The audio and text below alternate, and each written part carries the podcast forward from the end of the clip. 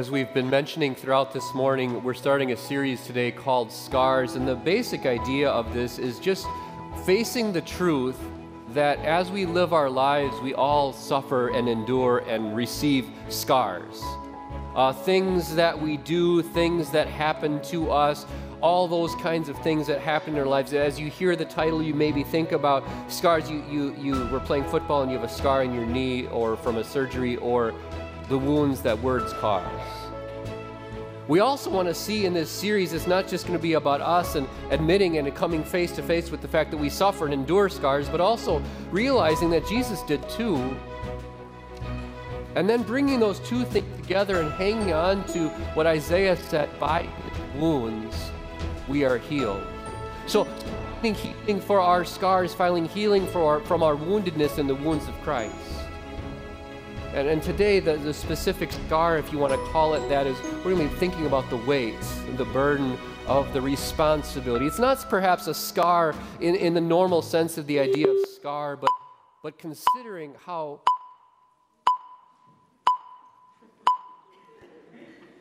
I should be poetic. Get me on a metronome. But in this series, we want to consider how these two things, the wounds of our wounds and the wounds of Jesus, how we find healing in those, and how Jesus today, the weight of responsibility that we all bear, bear, how Jesus carries that weight and carries us as we carry it ourselves. The, the gospel for us today is from Luke chapter 22. Out of respect for the words of Jesus, please stand. And one of our traditions here at Mount Lebanon is after we hear the gospel, after we read it, I'll say, This is the gospel of the Lord. And because we're thankful for it, we say, Thanks be to God. Luke chapter 22. A dispute also arose among them as to which of them was considered to be the greatest. Jesus said to them, The kings of the Gentiles lord it over them, and those who exercise authority over them call themselves benefactors. But you are not to be like that. Instead, the greatest among you should be like the youngest, and the one who rules like the one who serves. For who is greater, the one who is at the table or the one who serves? Is it not the one who is at the table? But I am among you as one who serves. You are those who have stood by me in my trials, and I confer, I give to you a kingdom, just as my Father conferred one on me, so that you may eat and drink at my table in my kingdom and sit on thrones, judging the 12 tri- tribes of Israel. Simon, Simon, Satan has asked to sift all of you as wheat, but I have prayed for you, Simon, that your faith may not fail. And when you have turned back, strengthen your brothers. But he replied, Lord, I'm willing to go with you to prison to death. Jesus answered, I tell you, Peter, before the rooster crows today, you will deny three times that you know me. Then Jesus asked them, When I sent you without purse, bag, or sandals, did you lack anything? Nothing, they answered. He, he said to them, But now if you have a purse, take it, and also a bag, and if you don't have a sword, sell your cloak and buy one. It is written, and he was numbered with the transgressors. And I tell you that this must be fulfilled in me. Yes, what is written about me is reaching its fulfillment. The disciples said, See, Lord, here are two swords. That's enough, he replied. Jesus went out as usual to the Mount of Olives, and his disciples followed him. On reaching the place, he said to them, Pray that you will not fall into temptation. He withdrew about a stone's throw beyond them, knelt down, and prayed, Father, if you are willing, take this cup from me. Yet not my will, but yours be done. An angel from heaven appeared to him and strengthened him. And being in anguish, he prayed more earnestly, and his sweat was like drops of blood falling to the ground. When he rose from prayer and went back to his disciples, he found them asleep, exhausted from sorrow. Why are you sleeping? He asked them. Get up and pray, so that you will not fall into temptation. This is the gospel of the Lord.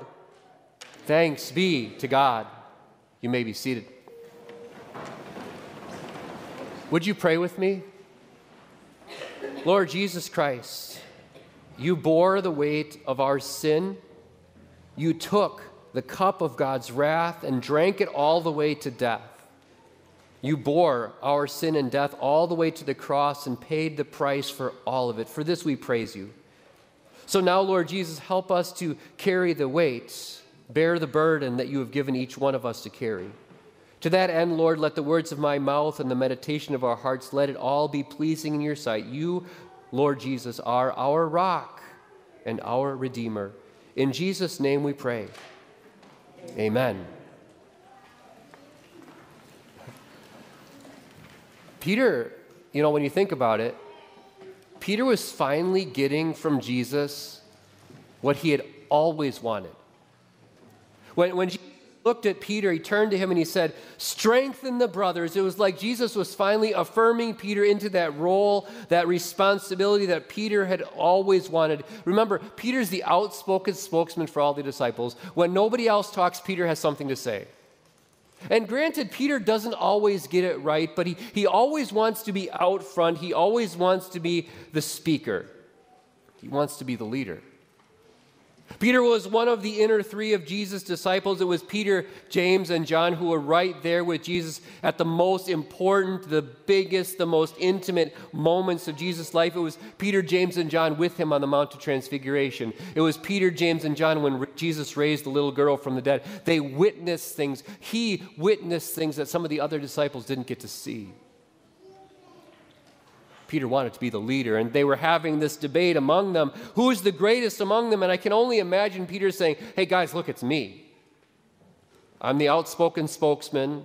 I've been with Jesus at those most intimate moments. It's me. And, and then Jesus turns to him and says, Peter, strengthen the brothers. Haha, yes, Jesus. I get to do that thing. I get to be the leader. I get to be the, the caretaker, the little under shepherd of these other disciples. These poor little disciples who are wandering away, I get to be their leader. He wanted some responsibility, some leadership, some greatness. And isn't that the case when you start to think about yourself and your place in life? Isn't it that thing that, that you want? I thought really, really hard about this this last week, and, and, I, and I, I prove me wrong. I don't think there's a single person in this room who can say, I don't want that. Because even though we, we all want some level of responsibility and leadership, because even if we don't want to be the CEO or the president or the grand chief, chief high mucky muck grand high puba, even if we don't want that, in our own little corner of the world, we all want our little bit of leadership and responsibility. What is it that our kids always say to us? Let me decide. Let me make my own decisions. I don't want to go to bed now. I'm too old for that want to own, they want to own cars. They want to do what they want to do. They want to stay out as late as they want to stay out. They want some level of responsibility and leadership. And I, I know this is, this is not true for everyone, but many desire the, the role and responsibility of husband or wife. You want to enter into the estate of marriage. It's maybe something that parents you pray for your kids. It's maybe that young people, it's something that you pray for in your life. It's those of you who are married, it's something that you've prayed for. You want the responsibility, the leadership of being a spouse.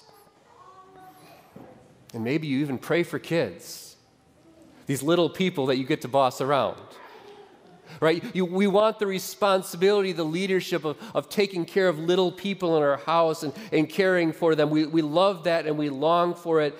We, we, we want rights and responsibilities in this country of ours, right? As citizens, we, we want that responsibility. We want to have a greater say about the way things go in our city, our, our state, our nation. See, I challenge you to prove me wrong at, at some level we all want some sort of responsibility. Even the lowest person on the totem pole says to their boss, just leave me alone and let me do my job. But isn't it also true that whether we can, we can debate this later too, whether it was Uncle Ben who said it first to Spider Man, or whether it was Voltaire, the, the French writer, who said, with great power comes great responsibility. What we sometimes forget when we say, I want the responsibility, I want the leadership, I want the greatness, we forget what kind of burden that places on us. Shakespeare said the same thing in Henry IV, I think it was. Heavy is the head, or in Shakespeare, it was uneasy is the head that wears the crown. In other words, because of the burden of responsibility, because of the weight of that role, we can't sleep. And isn't that why Peter pushed back against Jesus when he said, Jesus, I'll even die? Because what did Jesus say to him? When you have turned back, See, there's an underlying assumption when Jesus lays this responsibility on Peter that Peter, you're going to fail in this role. You're, you're going to fail as a leader among the disciples. You're going to deny me three times. And Peter says, no, because Peter understood two things. Responsibility meant two things. One, a great responsibility and burden toward the other people, and constant faithfulness. And Jesus was prophesying about Peter that he was going to drop the ball. No, Jesus, I'll never do that. Yeah, you will. And, and, and it's not too long, is it, when our, where our kids, right, they want to be adults, where they want to have a little more responsibility and freedom when they quickly realize how much that costs them? You want a car, right? Well, now there's gas, and there's insurance, and there's repairs. It's like a money pit that just eats your money. Kids don't ever want a car because it's, it's crazy expensive, right? There's a responsibility that comes with that. The responsibility that, that comes with making choices about food and housing and clothes and managing a budget, that's massive. So there's a reason that adult has become a verb because it's so hard. And so is being a parent. Don't get me wrong, I love all the kids that God's given me to take care of. I love them all dearly, but they sure do keep me up at night. And parents, you too. The responsibility of taking care of little people and big people in your home is massive. First of all, it's, it's massive enough just to make sure they have food and clothes and the basic stuff. That's enough. And then the Lord lays this added burden on you to make sure they grow up to know the Lord. You have spiritual responsibility, an eternal responsibility. It counts, it matters. I love my kids, but that's a burden. So is marriage. I love my wife. I love every minute of our marriage, and I look forward to every moment more. But when Jesus looks at me as a husband and he says, You love your wives like Christ loved the church, die for her? Take care of her like you take care of your own body? Put her first? Give up everything you want for her? I love to do it, but it's hard. And wives, you too, it's just as hard. Submit to your husbands as to the Lord? Whew. But my husband, you say. But there, the Lord again has laid a, a burden, a, a responsibility on you to submit to your husbands as to the Lord. Citizenship. Can we talk briefly about that? I love this country. I love being a citizen of this country, but has not the Lord placed a burden on us as Christian citizens who live here? To care about what's happening, to be properly involved and engaged and knowledgeable about what's happening here. It's a burden, too. Heavy is the head that wears the crown. I could do this with every single role that each one of you fills. If we had enough time, I'd look at each one of you if I knew your story well enough and say, This is your job. Even the sanitation worker, the, the low, sorry, sanitation workers are not lowly. I'm sorry, I just made a bad connection. Please d- separate that. If you feel like your job doesn't matter, it does. The sanitation workers don't do their job. We'll have more rats. We already have some, but we'll have more right? Each and every role, each and every responsibility, even what, what you would consider the lowest of the low, you're saying to yourself, I don't matter. You have a job, and if you don't do your job, everything falls apart. Each role, no matter what it is, it's there on the screen, carries a heavy weight of responsibility. And it's not just the work required of that role, it's the constancy of that role. You don't ever stop being a parent, even at four in the morning. You don't ever stop being a husband, even at one in the morning. You never stop being called to do what God calls you to do.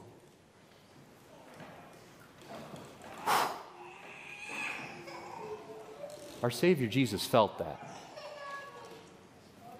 Just consider Luke that we read a second ago.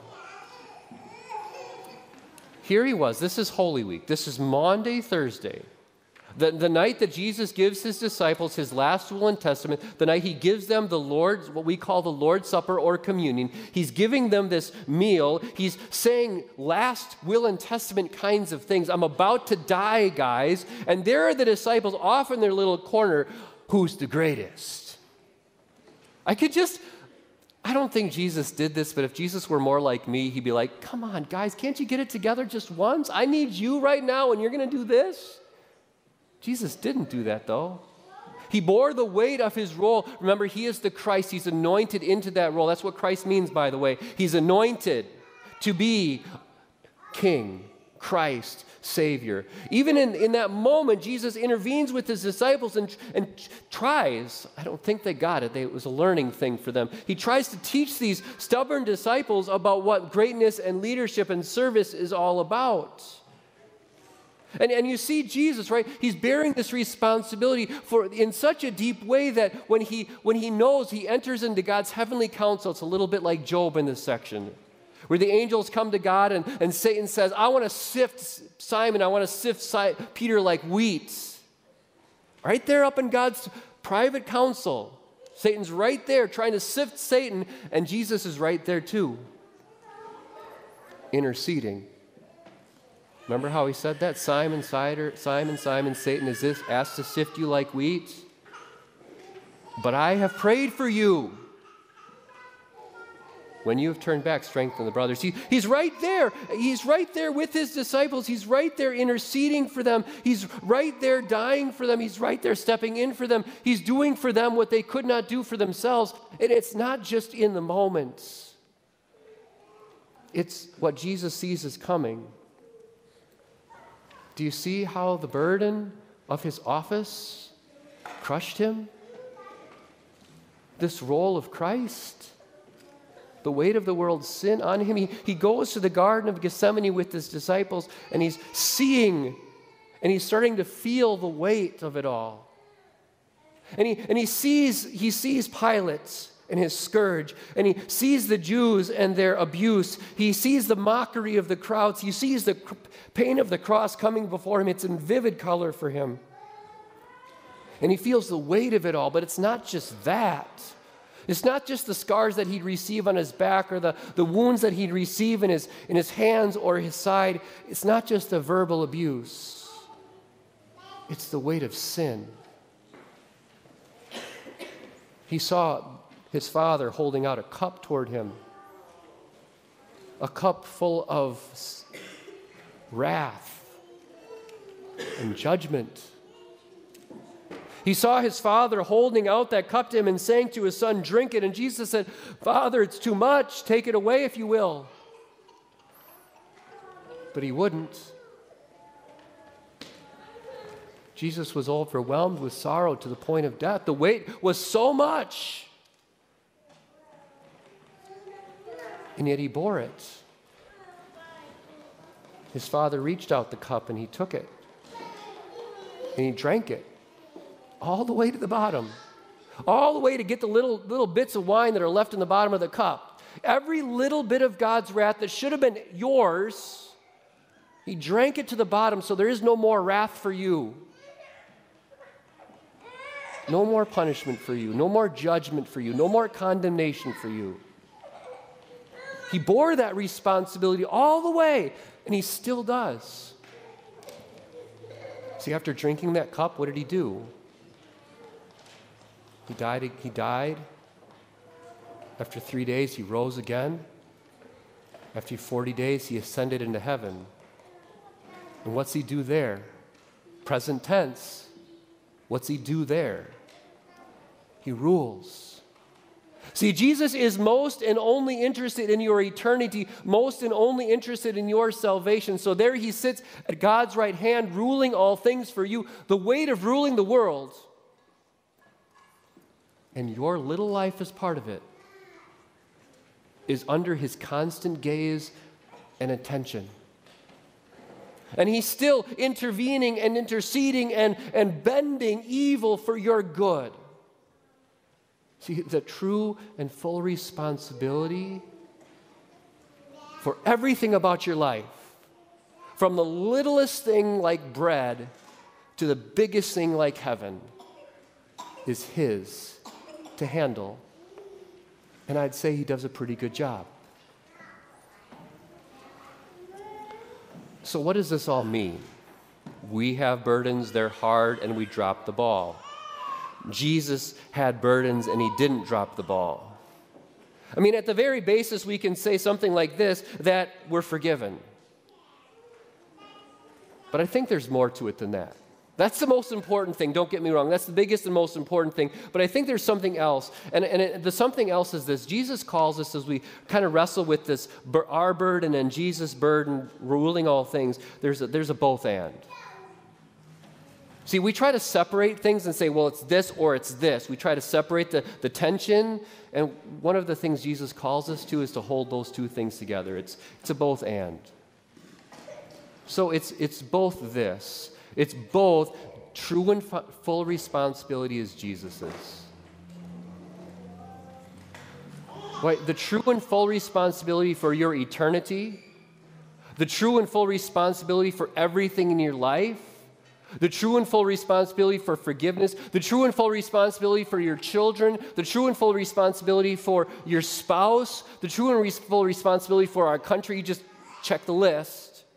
The true and full responsibility for all things is His. And weighty responsibility is mine and yours. I still have to get up on Monday morning and get ready for a sermon next week. Teachers, you still have to get up on Tuesday morning, get tomorrow off, and get ready to teach those kids. Parents, you still have to wake up at 2 o'clock in the morning when your kid is sick. Husbands, you still have to love your wives and take care of her. Wives, you still submit to your husbands like the Christ, like the church to Christ. We still have to get up and do our job, right? Both and. He's in charge. He makes sure everything functions. He makes sure everything happens the way He wants it to for salvation, and we have work to do. So maybe it works like this we have a job to do, but the way it turns out is up to Him. We have work to do, but the results are His. We have work, He does the results. Jesus calls us to live in the both and. Where this takes us then is the second one. We have heavy is the head that wears the crown. Right? That's heavy. It, parents, it will keep you up at night because you're praying for your kids or because they're sick and you're taking care of them.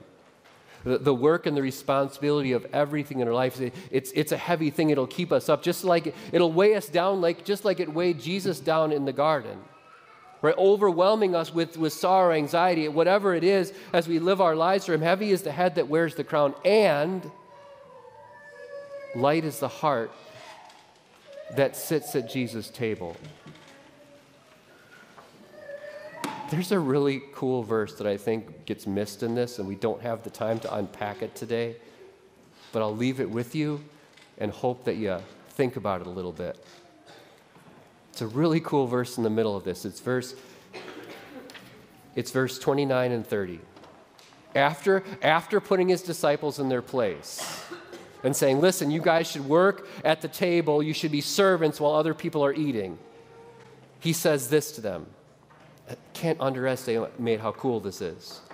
And I confer on you a kingdom, just as my Father conferred one on me so that you may eat and drink at my table in my kingdom and sit on thrones judging the 12 tribes of Israel. As we work, and we have work to do, yes? As we work and labor and bear the burdens our God has given us, we do so knowing that we already have a seat at God's table. Knowing that we already are members of His kingdom. I confer on you a kingdom. And I've set a seat for you at my table with your name on it. Can you imagine that? Light is the heart that sits at Jesus' table, where He serves us and cares for us and saves us and forgives us, like a shepherd caring for sheep, streams of water flowing from Him. So hold these things in tension. Heavy is the head that wears the crown. We have work to do. But light is the heart, our hearts, that sit at Jesus' table. Amen.